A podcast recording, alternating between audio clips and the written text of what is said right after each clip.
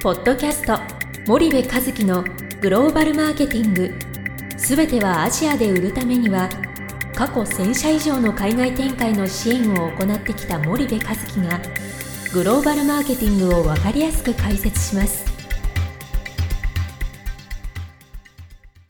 こんにちはナビゲーターの東忠夫ですこんにちは森部和樹です森部一樹の新刊この一冊で全てがわかるグローバルマーケティングの基本が出版されましたぜひお近くの書店 Amazon でお求めくださいじゃあ森部さん今日ははいちょっとどんな新年早々ですけ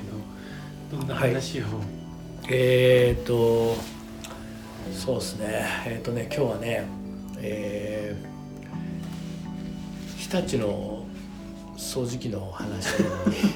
いをしていいです かはいどうぞはあのえーっと日立のねいえーっと掃除機買ったんですよ、うーんなんか僕ダイソン好きでずっとダイソン買い替えてて、でダイソンの掃除機からねなんか犬のゲロみたいな匂いしてくん のなんでこんな匂いしてくんだろうと思って、はいはいもう僕ね分かるんだよ犬の世話してるから、は犬ってあのお腹壊すとこううん戻しちゃうんだよね、そうですねよくうん食うとでその匂いがさも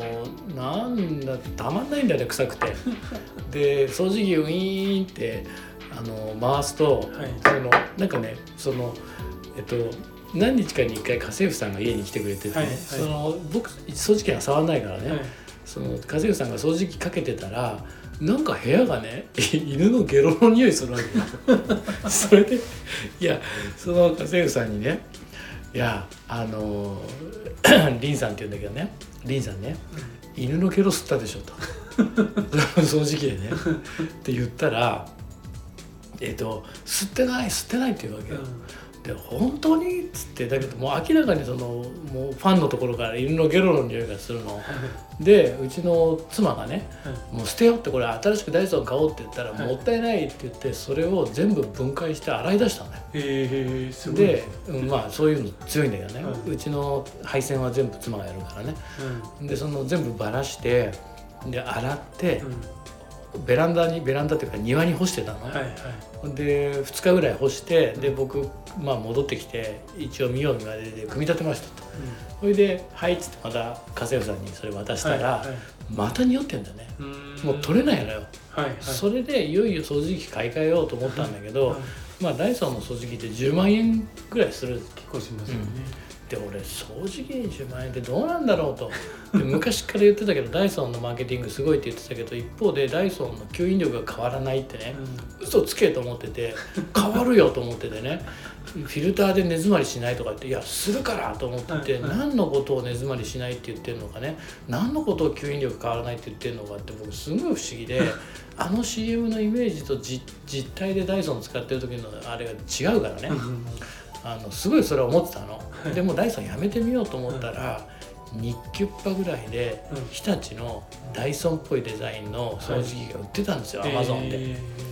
あこれだと思って買ったの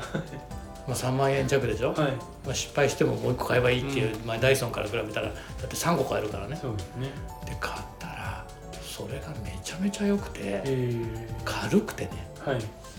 でそのメイドさんもめっちゃいいって言ってる前のよりうーんその小回りも効くし軽いと何より軽いとはいはいはいでよく吸うとうんでライトまでついてるとはいその掃除機にねえー、なんでライトなんかいるんだろうなと思ったらね、はいはいその隅っこやる時にね、はいはいライトやるとねああなるほどと思ったのよ見えるうん、見えるのねでライトついててあのあアメリカのでっかい掃除機とかもね車のライトみたいなのついてんだよね、はいはいはいうんでまあ日立買ってでその時に僕はまた思ったわけですよ、いや日本の掃除機過去にもこの番番組で否定したと思うんだけど掃除機みたいなローテック製品でお家芸が、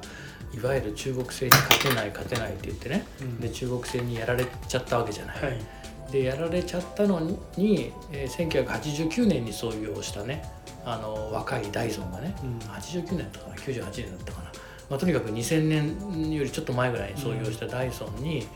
一気に市場を取られていったのね、そうですねで今アメリカなんかはそのダイソンの後次に出たシャークっていうのがあってメーカーがあってそこに市場取られてったりしてるんだけど、でそんなねダイソンがね中国のそのコストが安いから勝てないんだって日本の掃除機メーカー言い訳にしてたのにその10万円もする掃除機をあんだけ見事に売り切ったダイソンのマーケティングすごいなと、はい一方で吸引力が変わるぞと思ってるんだけどさっき言ったよね、なんだけどもで負けたと思ったじゃないうんなんだけどそっからまた巻き返す日立がすごいなと思ったわけですよ今回ね、はいだから日本企業って何か新しいことを一番最初にボンってやるのは多分無理でうん誰かがやったやつをよりよくより安くより軽くするっていうね、はいはいはいだってサイクロン掃除機を日立のやつもそあのーダイソンのなあるほのぐるぐるみたいなのはがついてて、はいはいあの似てるんですようんだからやっぱ真似なんだよねきっとね、はいはいあの日立さんすいませんうん真似じゃなかった、けどね似てるからねはいでダイソンよりも軽いうんダイソンよりも素うんで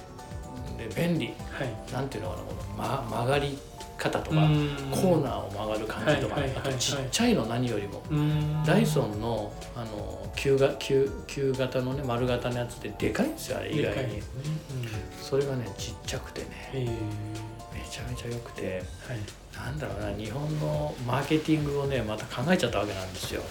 時間ですねわかりました、うんちょっとじゃあ雑談で終わっちゃいましたけどもっと話したいけど じゃあもう一は回い次えーえでーあすいのおませ聞かせんください、はい、じゃあ今日はありがとうございました、はい森田さんあありりががとうございます、はい、ありがとうございました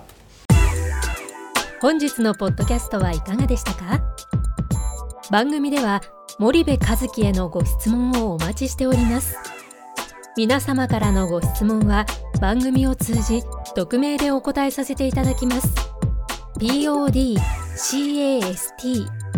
アットマーク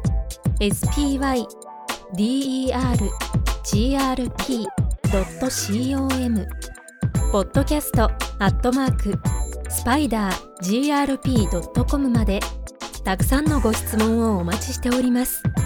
それではまた次回お目にかかりましょう。ポッドキャスト森部和樹のグローバルマーケティングこの番組はスパイダーイニシアティブ株式会社の提供によりお送りいたしました。